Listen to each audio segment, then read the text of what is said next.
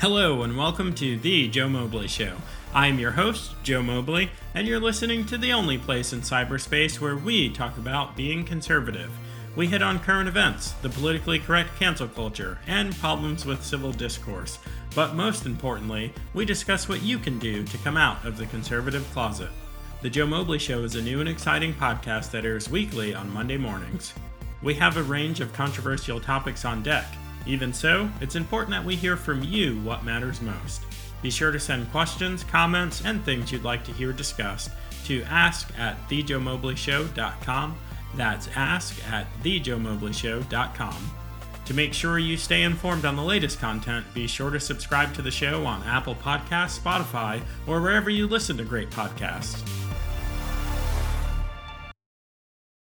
Welcome back to the Joe Mobley Show. I am, of course, your host, Joe Mobley, and our guest today is Alan Lee. Uh, Alan Lee is a, a, normal guy, just like everyone else, who works and raises children. Uh, he's a husband, a father, and he's also uh, a, an honest, real, uh, poor guy that's running for president. Um, and you can learn more about him at his website, uh, which is uh, there's a short link right here, but I'm going to put it in the show notes for you guys. You can also check him out on Facebook at Honest, Real, and Poor Guy for President. That's the number four for those of you who are listening and not watching. Alan, how are you, sir? Hey, how's it going, Joe? Good, good. I cannot complain. Uh, we both got up probably a little earlier than we would like to uh, on the weekend, but it's for a good cause. You know, I'm I'm excited to um, talk to you about why you're running, um, and kind of how that journey is going, uh, as well as some of your policies. Now, fair warning, I think there are a lot of policies that we disagree on, um, but I'm excited to get to hear your take. Uh, I think there's a lot of good that comes out of these types of conversations. Uh, so, for the listener who might not know you, uh, tell us a little bit about yourself and why you're running for president.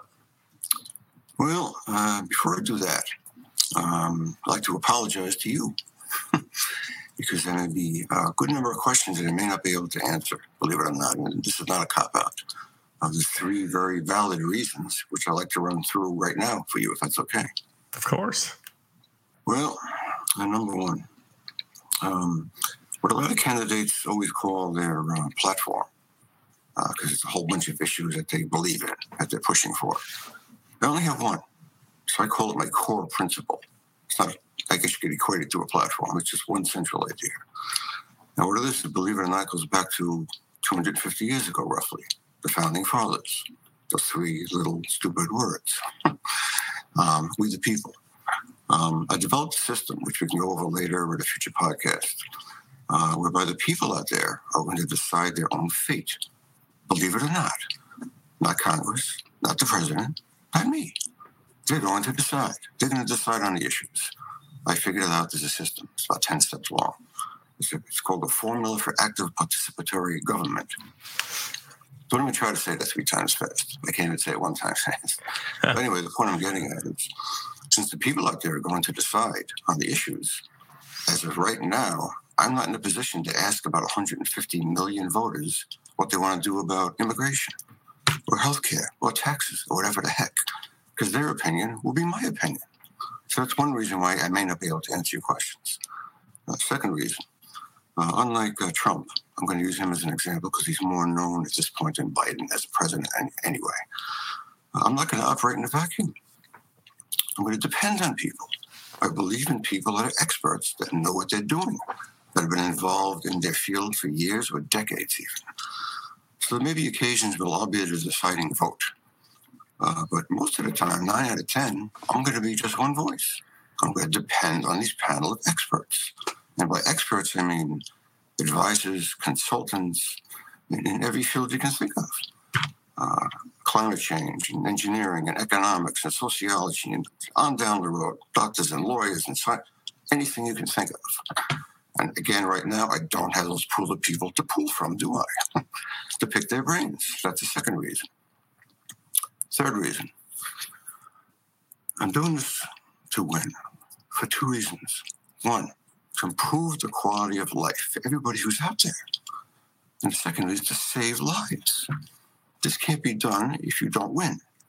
Now, if I came out with my point of view to the left, well, then the righties aren't going to vote for me, are they? Bingo the other way, vice versa the other way. I have to be as central as I can, and my opinion will be what most of the people want to do. This is democracy. Majority rules. You can't please all the people all the time. You have to go the optimal choice that most people want that hurts the least. Hopefully, few, hopefully zero, but in theory, but as little as possible. So again, uh, whatever most people want to do, that's what I want to do. That's, that's the third reason, basically, if that, if that makes sense. So let's proceed anyway. Fire away. awesome. Thanks for explaining that. And um, so I'm. You said some things that are interesting, um, and I, I, I, I think things are interesting. yeah, I think uh, I'm curious because this is this is a personal belief. So I'm curious. Um, you you had mentioned operating in the vacuum, and while I, I certainly believe that there's merit in professionals. Um, I, I'm wondering what your view is on the executive as as the executive, the the the difficult part about it being the decision maker. Um, because there are times, especially in raw democracy, which is not what we have here, um, there are times where you can get 51% of people to agree with something uh, that might not be good uh, but more usually is not just it's not actually a moral or ethical um, solution. And from things like slavery which no one is supporting I, i'm not making that argument um, but to things like um, certain types of tax reform um, and I, I, often tell people this if the shoe were on the other foot, um, you know, I, I watch some of your videos. We both know that there are more than 12 million millionaires in the United States, which a lot of people don't know. Um, but if, and as a thought experiment, if we were 300 million people, if there were 151 million billionaires, um, or millionaires rather, if they voted to tax the poor a higher percent, um, obviously, this would be a, this is kind of a drastic example, um, but it wouldn't be right. It, it wouldn't be right for a lot of reasons, but that's the reason. Um, you know, Congress is that purely democratic body, um, and in a lot of ways, the Supreme Court is also a democratic body uh, the executive, the president, administers the law um, and and leads, you know, foreign policy and things of that nature. But you know, the administrative agents or the executive agencies, rather, they they have their experts, they have their directors that, as you mentioned, they have decades of experience. Um, but at the end of the day, I, I think that the president decides because there are times where the right thing isn't the popular thing. Um, I, I, think that we see that with things like um, critical race theory. I, I, don't think that that's the right thing, but it's certainly the popular thing now. Um, but anyway, uh, so to go back to that, you know, if if there were 151 millionaires, it would be unjust for them to say we're going to tax the non-millionaires, the 49 percent. Um, and the equation's different because now we know them as the 1%. And in this equation, um, they're the 51%. But if it's if it's true in this circumstance, then reason holds that it'd be true in another circumstance. Um, if the if the numbers were different. So I'm interested what your what your take is on that. Well, I am a numbers guy. I'm a quantitative guy kind of guy. I've run numbers on lots of things. How I figured that's how I figured a lot of this stuff out. So um, it's, it's actually unlikely for anything to come that close in any endeavor. It happens, but it's extremely rare. But of course, I do have my own personal opinion about things. But more important than that, I was brought up properly. I have very high ethics, very high morals, very high standards. Uh, a good example of that is um, there's only two reasons why where I would fire somebody at all somebody wants to quit, okay, go get another job, go work for the opposition, whatever. uh, go make some money in the private sector, whatever. But I would only fire a person for two reasons. Number one, they're not doing their job helping the people out there. That's why they're hired. That's why they're making that big fat paycheck, sitting in that big fat padded chair. They're getting a big fat paid, paid paycheck. So they don't do their job helping the people out there. 500%, you're out of here. Uh, much more important reason is if they lie. That comes down to the ethics again. And, you know, everybody teaches, everybody listening out there, everybody teaches their kids well, the most important thing you can't lie. Don't lie to me or steal. Those are the two big things we teach our kids. Well, that extends onto adulthood. That is, those are the two most important things. And it's very critical in this situation because, again, I'm going to be making decisions, and we're all going to be making decisions on my team concerning millions of lives, billions of lives, actually, because we're talking global, international decisions, and hundreds of billions of dollars, and even T, trillions of dollars again, as everybody's been talking about lately. So if some idiot lies to me, and we get the wrong information, because all the decisions are going to be made on getting, getting, we're going to be evaluating data from many sources. If the data is wrong, because this idiot lied, there goes some lives down the drain, and there goes hundreds of billions of dollars, if not T trillions of dollars. And now you have to start all over again because this idiot lied. Not only is he going to get the axe, he'll be in prison forever. If I can have anything to say about it. So that gives you an example of, you know, again, what you were saying, uh, morals and ethics. Uh, if it comes down to uh, the nitty gritty, you know, 50.9% versus the other percent to add up to 100. I'm too tired to do that mental calculation in my head right now, even though it's minor. Um, well, then it comes down to uh, good judgment, which every president has to have. Uh, everybody should have that too. Of course, some people are better than others, but it comes down to that. You have to have high, you know, there are certain categories in my system again, which would be excluded.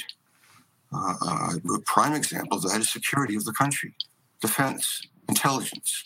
I can't talk about that openly to the public and get their opinion. Well, what should we do about Russia? What should we do about China, North Korea, Iran? Uh, uh terrorist organizations. I'm not going to name any right now. We can't talk about that openly. That has to be decided by the experts, the people that know more about it than me, the people that are on the ground with boots on the ground in the field. I believe them more than the so-called high generals sitting in the, in the Pentagon. The guys that are actually in the field, like in Afghanistan right now, they know what's up more than people sitting over here on the other side of the planet. So to push back against that, I'm I'm curious why um, if other people should actually be the decision maker, you know, what's it sounds like there really isn't a point to president other than the spokesperson of the decisions that are decided, you know, and especially in the intelligence apparatus. Um, and I, I don't think that's the case, but it sounds like is is that what you're saying? Am I understanding that right? Yeah.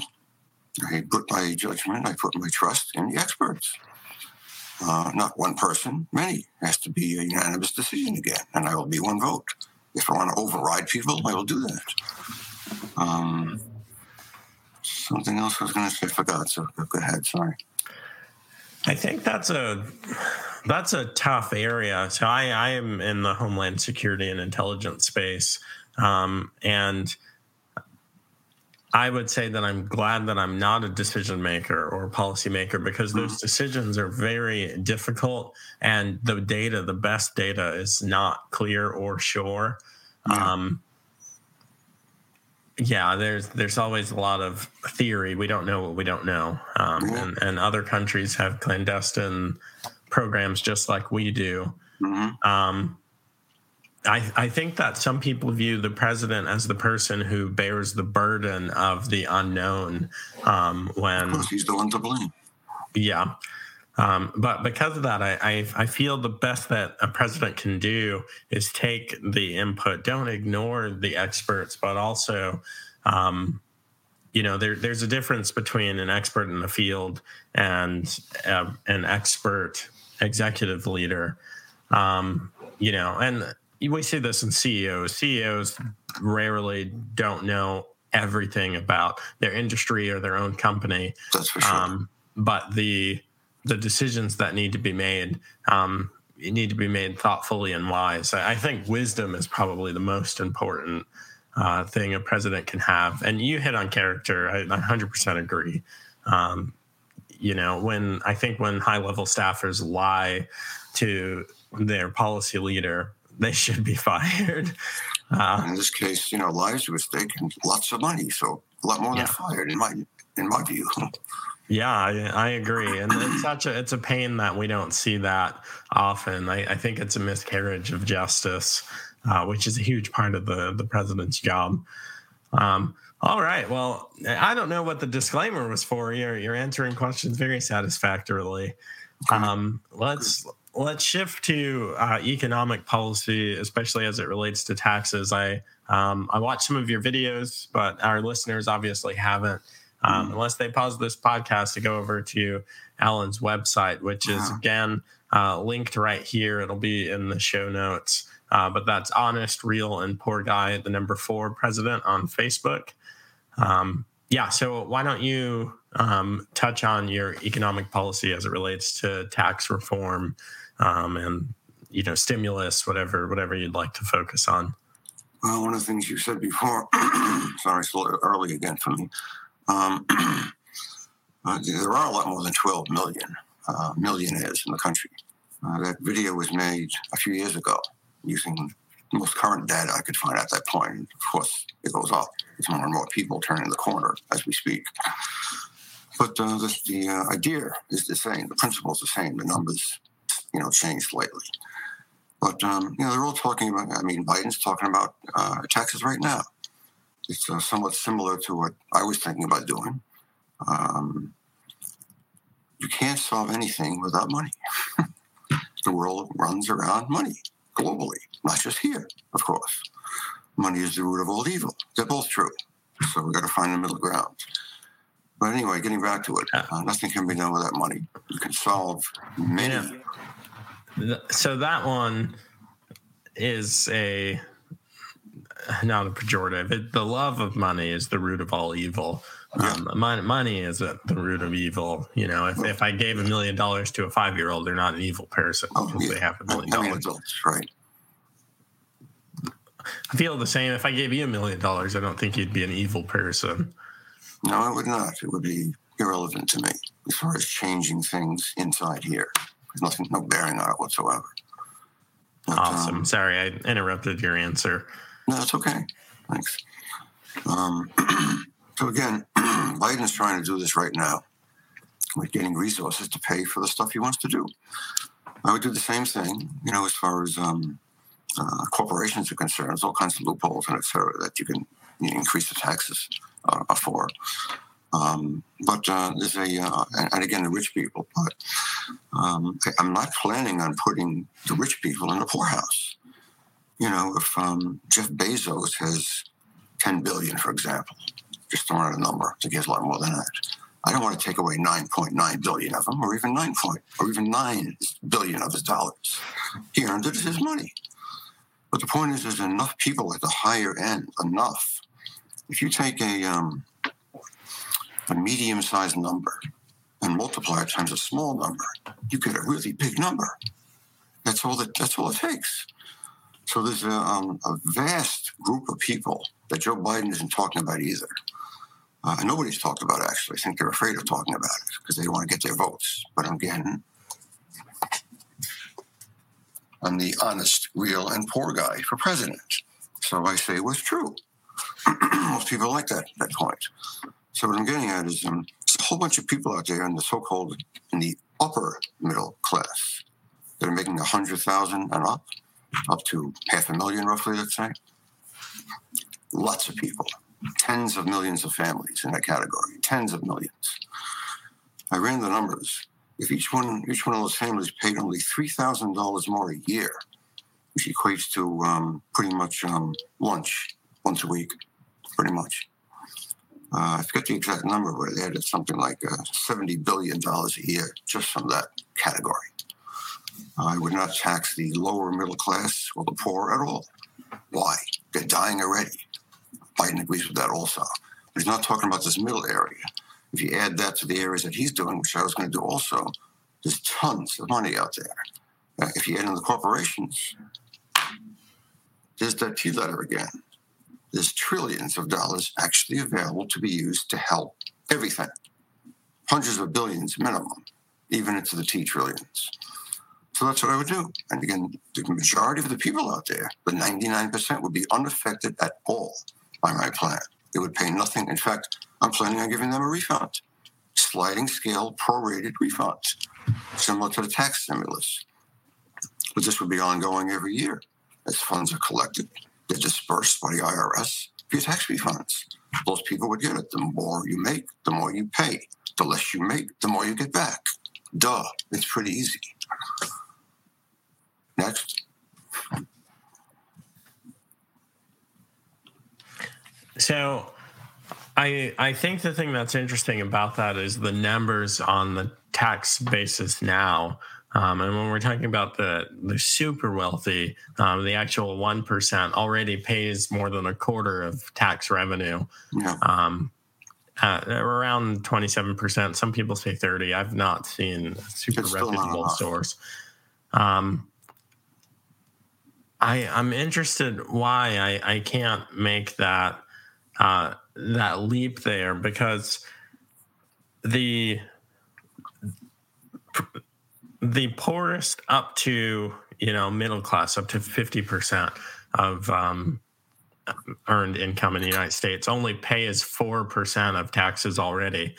Um, so if you know i'm i'm i make a very decent amount of money but i'm in that bottom 50% Yeah. um, people that make you know 100 or 200,000 are not uh, here in this country they're they're not middle class they're in the bottom uh, the bottom half of income earned Yeah. in the US but from you know if people like you and I we we only contribute 4% already um, which as a percentage of income you know that's a whole nother debate uh, but if the top 1% is already paying that 20 we'll round down for a better number 25% Yeah. and 51 to 99 they're paying the vast majority of taxes they're paying it 74% Yeah. um, I, I I can't make the leap that that's not enough. I other other than the I see no reason other than the fact that they have money,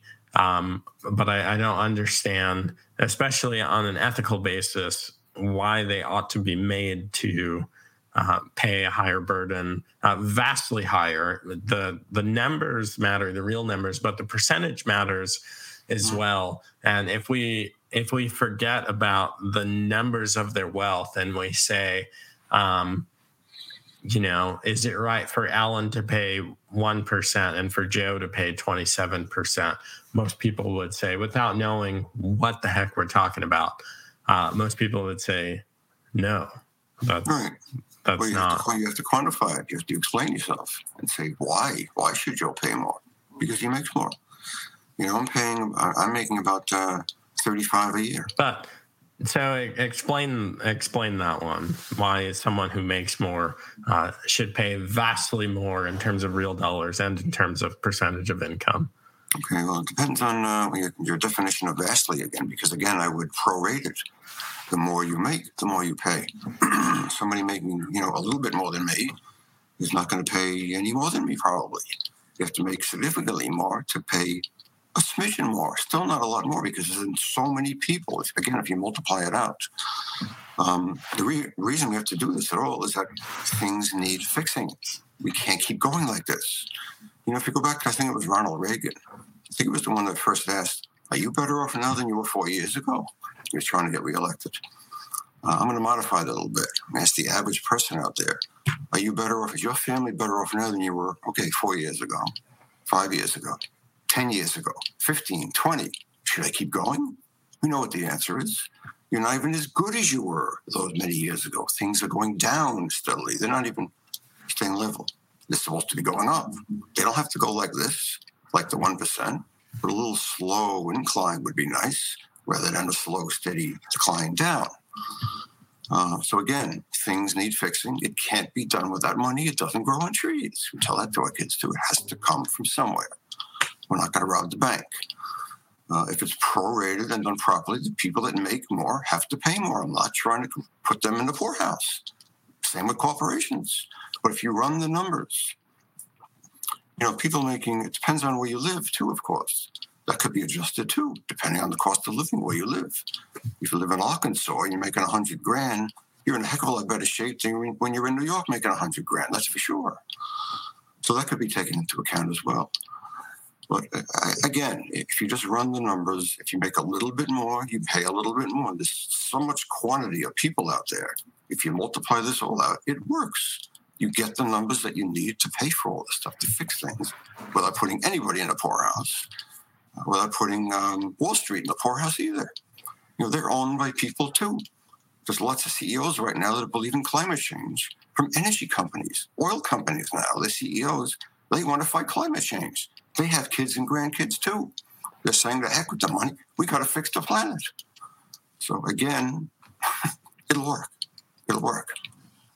The numbers work. All right. So let's um, move past that. Um, uh, and listening to your um, some of your videos, and I know things it, it, was filmed a little while ago, so if anything's different, that's fine. Um, so a lot of that um, a lot of that new revenue um, from the tax basis uh, will be used for things um, ranged from fixing roads, but also um, providing clothes um, for people that need them. Uh, you had mentioned food. You had mentioned a lot. It and you know to me it, it sounds like um, it sounds like vastly expanding uh, what you know what I, am obviously a conservative um, yeah, so what we call increasing the welfare state. So I'm curious what your thoughts are on how this decentivizes a person. And it used to be a thought experiment for a long time, but we're actually seeing it now um, after the COVID lockdowns that a lot of people are better off on unemployment.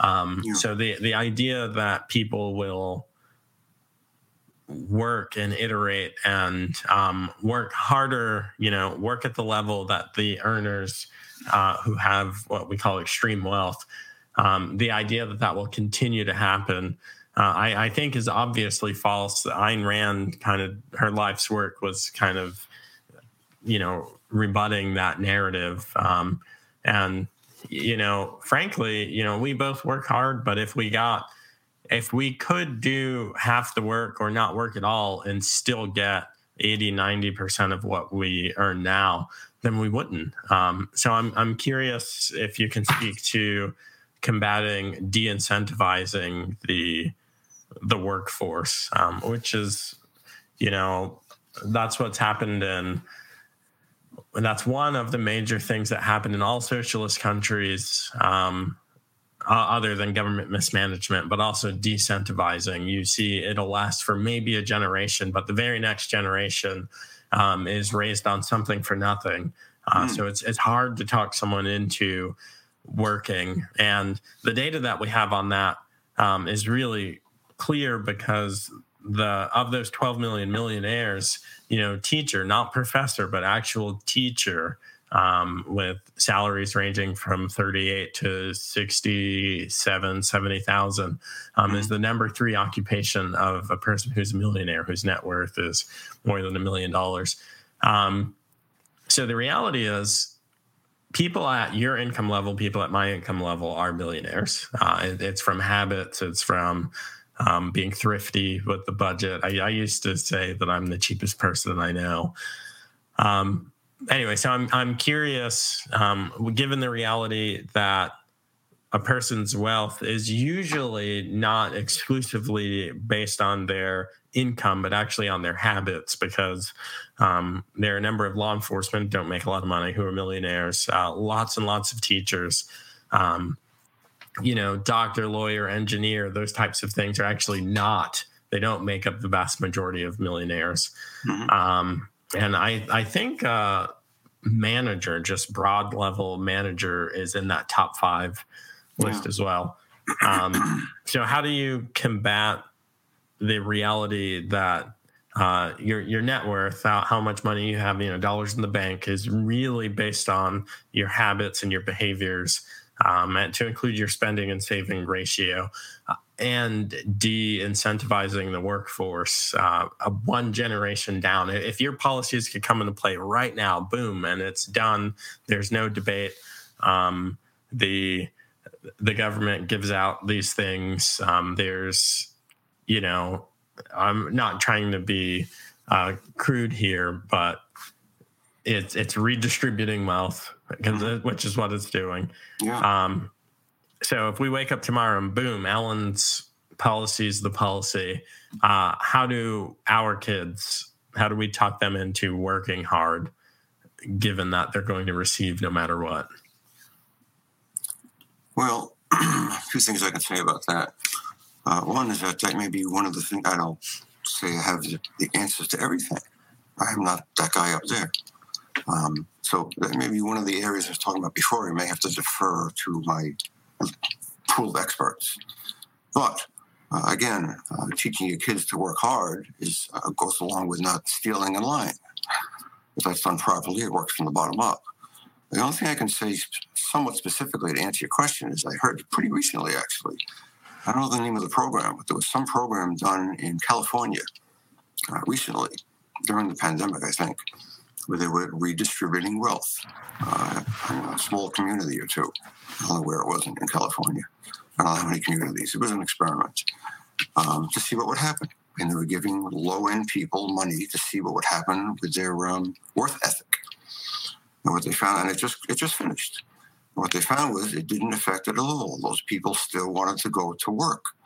But they used it to pay bills and buy food, but they were still anxious to get back back to work, even though they couldn't for whatever reason. They're in the category where it's hard for them to get a job. But they wanted to. It had no bearing on it at all. That's the conclusions of this experiment. Uh, that's all I can say on that well, as far as specifics. That that tracks because that was normal to them. It's all they've ever known. Um, so really, that next generation, that generation that's born in a welfare state, um, where the government earns more than mom and dad, and the government provides more um, than your caretaker that's the generation um, that drives every country that's done this type of economic mm-hmm. policy straight into the ground. Um, now, the interesting argument is the existence of America is an argument that, on a logic basis, says that socialism could work because nothing had ever been done like this before. Um, but in terms of you know if if you hit big at the casino do you stay and go for it again or do you mm-hmm. you know cash in your chips? Um, so in terms of analysis it, the percentage is extremely low. That outcomes in other places will be different here particularly looking at that next generation. Yeah. i'm sorry? People are people you're right doesn't matter what country it is Yeah, exactly. Um, all right. So I, I think uh, looking, we're about 33 minutes in. Um, so let's hit on one other topic. And, um, and if, if we've still got time, if the kids are still doing their thing and hopefully sleep, um, then we'll take it behind the paywall. Um, so on your on your website, it talks about um, that you're a person who cares. I, I don't think that anyone who is you know working and and doing all the things that you've got going on, all the irons in the fire is just out here frivolously. Um, but one of one of the things on the website is saying uh, is kind of perpetuating the narrative that the government can and should care more about the individual than the individual. Um, and it's something I speak to people very regularly about because on its face, it's it's a bit fallacious um, you know, if if I'm the government representative and I say, Alan, we're going to do this with your kids because I care, and you and um, your spouse have a different analysis, and they say we'd like to actually we're going to do this. Um, it seems nonsensical to divert to the government on the basis of caring, um, because of course the person who has Alan's best interest in heart is Alan. And the person who cares about you the most is you and your family, your children. Yeah. Um, I think, I think the benevolence of government has gotten overemphasized. Well, there's um, always theory versus reality in any situation, of course. yeah. So I'm curious. Do you do you have any? I I don't think that when I I forget what the policy was. It's somewhere on your website, and it's it's kind of like values. This is what I'd like to do. You you had talked about a core principle. It's one of those you know tertiary principles. Um, yeah, but I'm I'm curious. I I don't think that's true. Allie Beth Stuckey talks about it often. You know, the person that cares about my kids the most is me and my wife. Um, and it's a little bit absurd for the government um, from a school to um, a governor or whomever to come in and say, uh, one that they know best, which is arguable at best, but two, the the real leap is that they care the most. No, I believe it. I believe you. I, I, I agree with you completely. Um, you know, one of the important this ties into the core principle again. Something you said before too. Um, I believe in individual rights. This is the U.S. of A. again, the Constitution, going back to the founding fathers again. Uh, that's why I, I, don't believe the government should be, you know, give freebies away and, you know, that's the end of it and, and turn it into a welfare state. I don't believe in that at all. Hard work. That's where I got where I am. That's where everybody gets where they are. Uh, what I'm getting at is, um, I believe the government should rubber stamp what the individual wants to do we still have to go with the majority of the people again. So again, in my system of um, my formula for active participatory government, uh, all higher level officials, which is members of the cabinet, all members of Congress, both houses, everybody in the White House staff, the vice president, myself, have to listen to our boss, the boss, the people that put us in those seats, the people out there who voted for us. So I believe that no, the government should not tell them what to do. They're supposed to tell us what to do. And those people that don't will be fired, and I will help fire them. Like uh, Congress, people in Congress, for example, I couldn't fire them. I didn't put them in there. But I will help the people who put them in there fire them because they put them in there, they can get rid of them. I think that um, we, as the government, just a general term again, should implement and rubber stamp the will of the people. I'm not going to tell them what to do, but they're going to tell us what to do through the press, through the media. The media is crucial to finding out what they want to do. I'm going to having surveys constantly uh, from all different areas the conservative, the left, the right, progressive, you name it. Not just social media, traditional media too. They were here long before social media. I'm going to combine it all and evaluate the data, find out what most people want to do and the government will implement it. So again, I'm not telling the people out there that are listening and watching that I'm going to make the government do whatever.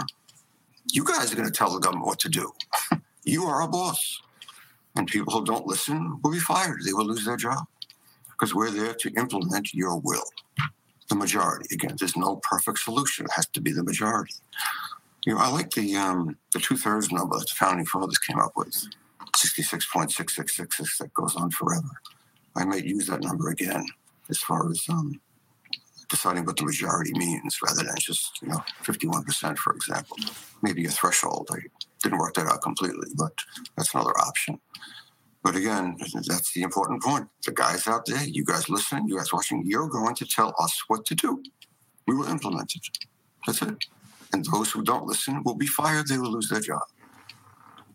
So I, I feel like that works in the vacuum. Um, there there are a lot of problems with adoption. One, I'm hearing an echo of myself, so hopefully that doesn't uh, come through. Let me clip the mic here. Um, so there are some um, a couple of issues with that. Adoption is one. Companies see this all the time. Uh, the military sees this. Um, when you, you put the survey out, uh, it's a great idea. It's supposed to help a lot of people, and then you find that less than a quarter of people have done the survey. Um, mm-hmm. It's uh, if if it were an app, I've heard people talk about this that there'd be a policy app, and there's instead of even having a Congress, there'd be a thing that comes up, a bill, an issue, a policy, and Americans could just vote. Boom. Mm-hmm. Um, one an underwhelming amount of people in, in reality would, would do it. They'd engage with it. Um, and to be a constant struggle of adoption. We we see this, you know, a real easy way to know that this is true, other than surveys that we've all seen put out and we don't respond. Um, is at the polls. Today is actually the Virginia convention, so we're um, I'm I'm leaving in a little while to vote for who I'd like to be uh, the primary, uh, the candidate for the gubernatorial race here. But we see this all the time. You know, will a quarter of Virginians even show up to vote for this? Will a third or half of Virginians vote for governor? Um, so that's a constant struggle. The other thing is, is it's it's not bordering on it is raw democracy is what you're talking about here, um, and the problems the problems with it is the the ethical and moral implications. Um, and you're not arguing for this. I'm not arguing for this, but the the to cut straight through to why it's an issue um, is things like slavery or things like drawing and quartering, um, rich or poor, which are things that we've seen done in the past, especially under monarchs. Um, but if 51%, if the simple majority of people, or even if a super majority, if, if two thirds of people or 66% um, wanted something to happen, there, you know, I I don't need to get into the debate about whether it's is it a democracy or a republic. Um, for the sake of propping up a political party. Uh, neither Democrat or Republican Party have anything to do with is it a democracy or republic. But the the brilliance in a republic is that the the word means the thing, the thing being the law, is above all equality under law, which wasn't the case here for a long time, and no one's arguing that. Um, but when we do true democracy, um, and if if we pivoted, if we weren't a constitutional republic, if the majority or the supermajority of people got to choose, um, then it really is mob rule. Uh, there's there's almost nothing that people couldn't vote in, couldn't make happen manifest in reality based on uh, their whims. And we've seen some really nasty stuff come about uh, with those kind of policies. So, is that a concern um, for you? Well, of course, it will be a concern. But there's way to address it. There's ways to address it. There's ways to solve any any problem. I'm, I'm a problem solver. Um, you know, if there's an app where you can vote at your home that's secure and valid and legal and proper and ethical and really works and it's and it's honest, I go that way. Um, that would solve a lot of the problems as far as getting the number of people to vote you wouldn't have 25% voting, you'd have 75% voting, for example.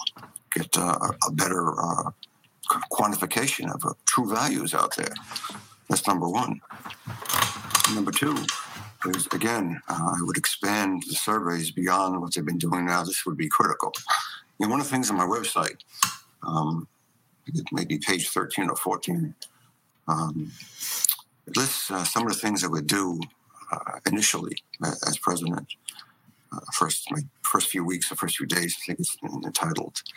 And uh, one of the things I list on there was have a meeting uh, with uh, social media execs, Zuckerberg, for example, his, his type, and stress the importance of how critical their unadulterated data is. Because again, lives are going to be decided and hundreds of billions of dollars, or that T word again, trillions, depending on get, getting correct information from them. So they need to do a good job. They need to expand it. There can be no errors, no bugs. Uh, they have the best resources on the planet. I don't want to hear any bugs. You know, they have the best IT guys in the world. This has to work perfectly, no mistakes at all. And I would stress on them that if there were a mistake, they would pay for it in the extreme. I wouldn't even tell them what I'm going to do. But uh, their company would be in extremely bad shape if they do something like that and people die as a result of their boo boo. Um, but again, I wouldn't be relying only on social media. Traditional media, this has to be expanded uh, as much as possible beyond the way it's been done so far, because all these decisions are going to be made based on these surveys.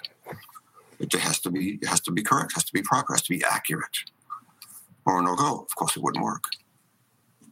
I, I agree.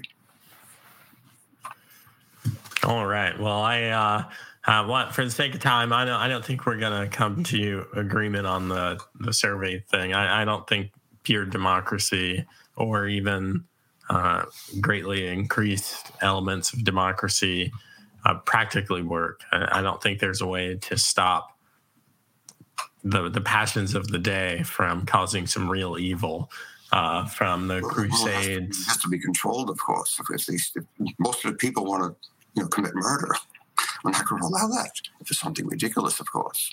Just like I was saying before, where uh, military or homeland security issues, that wouldn't be open for argument. There's certain other things that wouldn't be either.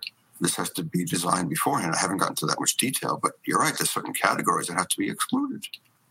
If the majority of people want to do this, well, we're not. You're, you're not going to vote on that anyway. We're not going to give you the option. Awesome. All right. So fans of the show know the last question is always the same. I think that we're nope, we're gonna blow over. I'm always trying to hit the 45 minute mark. OT, um, OT. And uh, all right. So last question. It's one of my favorite questions. The reading list is continuing to grow. Um, if you could get everyone on earth to read and understand one book, excluding um, prescriptive religious texts, so the official book of worship for uh, our book of worship, the official book of a particular religion, because anyone of religion would pick that book. Uh, if you could pick one book that everyone on earth read and understood, what would you pick and why? Um, I'm not going to answer that question. Actually, it's, it's the answers are too varied. Uh, again, I uh, I'm speaking uh, presidential right now. Again, uh, it's individual choice. The government is not going to tell people what to look or read or change your opinion. You, you formulated your opinion already. Merge it with everybody else. What everybody else wants to do, that's what we're going to do. Uh, there's, there's so many books to choose from, but um, a good book would be um, U.S. Constitution, if you want to call it a book. You know, if I could um, go back for just a moment, and into a little bit of OT. Uh, the reason that you know the government operates right now the way it is, the reason it's designed the way it is, the way the founding fathers designed it to be a representative form of government. I'm sure this went through their heads originally. They would they would have preferred it to be a pure democracy. Why couldn't they do that? I'll tell you why. Here's a good example. Go back to 1700s when they're thinking about this in the mid 1700s. Well, let's say they had uh, somebody in the colonies, in the northern colony, and uh, they wanted to form, um, get an opinion so they could vote again on taxes, for example. And they wanted to contact somebody in the southern states, the southern colonies at that point, uh, to get their opinion so they could vote. you know, in a pure democracy, everybody votes, everybody gets together. How are you going to get together? Was there any internet? Was there any phone? Was there any cards? Uh, if you wanted to get an opinion from somebody hundreds of miles away in another colony, you get on your horse and hope you get there and hope you get back. And by the time you do, the situation may be different again. So again, they had to make a representative form of government. They had no choice. Get a bunch of people together that represent the people, supposedly, which now they don't, as we know, because this thing gets in the way. But now with my system, the internet, you can get instant answers from people. We can make a pure democracy now. It does not have to be representative. The people that we that we have right now that we still do elect, and I'm not saying not to. All they have to do now is rubber stamp our decisions, because now the people out there can make everybody know what their decisions are. We don't need a representative form except to rubber stamp what the people want to do. This is not the 1700s anymore. We can make a pure democracy. I can't hear you at all. Sorry. I didn't unmute myself. I, I disagree. I I I think um, um, because there have been democracies in the past. I, I think that the founders wanted to avoid uh, mob rule. They wanted to make a resilient government, um, and and what we have uh, is more resilient than a pure democracy. And again, for things like you know, we are generally good people. We don't, you know, we're not thinking, what if there's a situation where half of people or more than half of people want to do something bad? Um, and it doesn't have to be super egregious, um, but then it comes into this problem what thing is supreme is it the law or is it the will of the people and i think that's the question um, that was mulled over again and again at the conventions um, and I, I believe, especially given the founders' knowledge of systems of government um, and of philosophy, you know, um, all of them read and understood Plato's Republic. um, and uh, lots of other great writings, um, you know, coming from uh, 16 and 1700s. One, I, I think that they could have made a pure democracy yet, but the, you know, lynch mob is a bad word. Just, just staving off the passions of the people in particular circumstances, uh, getting to a simple majority or whatever type of majority. Um, you know, and we're seeing that now. We're seeing that in the narrative because you have a very level head about income disparity. I don't think most people do. I think most people are very angry. Um, and um, so things like violence or exile is not off the table, uh, which is what happened um, with the kulaks. In you know, as if you read the Gulag Archipelago, um, that's described. Uh, so we don't have an Arctic tundra to exile people to. Um, but I don't think the majority of people are like having conversations like you and I. I think the majority of people are very angry, um, and a lot of things that are unjust are on the table. Um, and They're angry you, now because of George Floyd, for example. That just intensified things. But. Exactly. So if a situation like that happens um, in a democracy, um, Officer Chauvin would have probably been executed in the streets, um, which is wrong. Well, I don't believe in pure democracy. It has to be, you know, rules. I would still modify it. It still would be representative, of course, but I would add add an element of pure democracy just to make things work better, make, make it fairer for most people, and implement implement what most people want and what most people need. The government still has right. control over what actually happens as far as implementation. All right. Uh, well, Alan, Alan Lee is our guest. Thanks so much for getting up really early on a Saturday with me. Thanks for listening, and I hope you enjoyed this episode of The Joe Mobley Show. Remember to subscribe and make sure you don't miss out on future content. You can always show your support by leaving a review or making a financial contribution by going to thejoemobleyshow.com and hitting support the show. Now to him who is able to do immeasurably more than all we ask or imagine, according to his power that is at work within us. To him be the glory in the church and in Christ Jesus throughout all generations, forever and ever. Amen. If that was the first prayer you've ever prayed, I hope it won't be the last. Until next time, this is The Joe Mobley Show.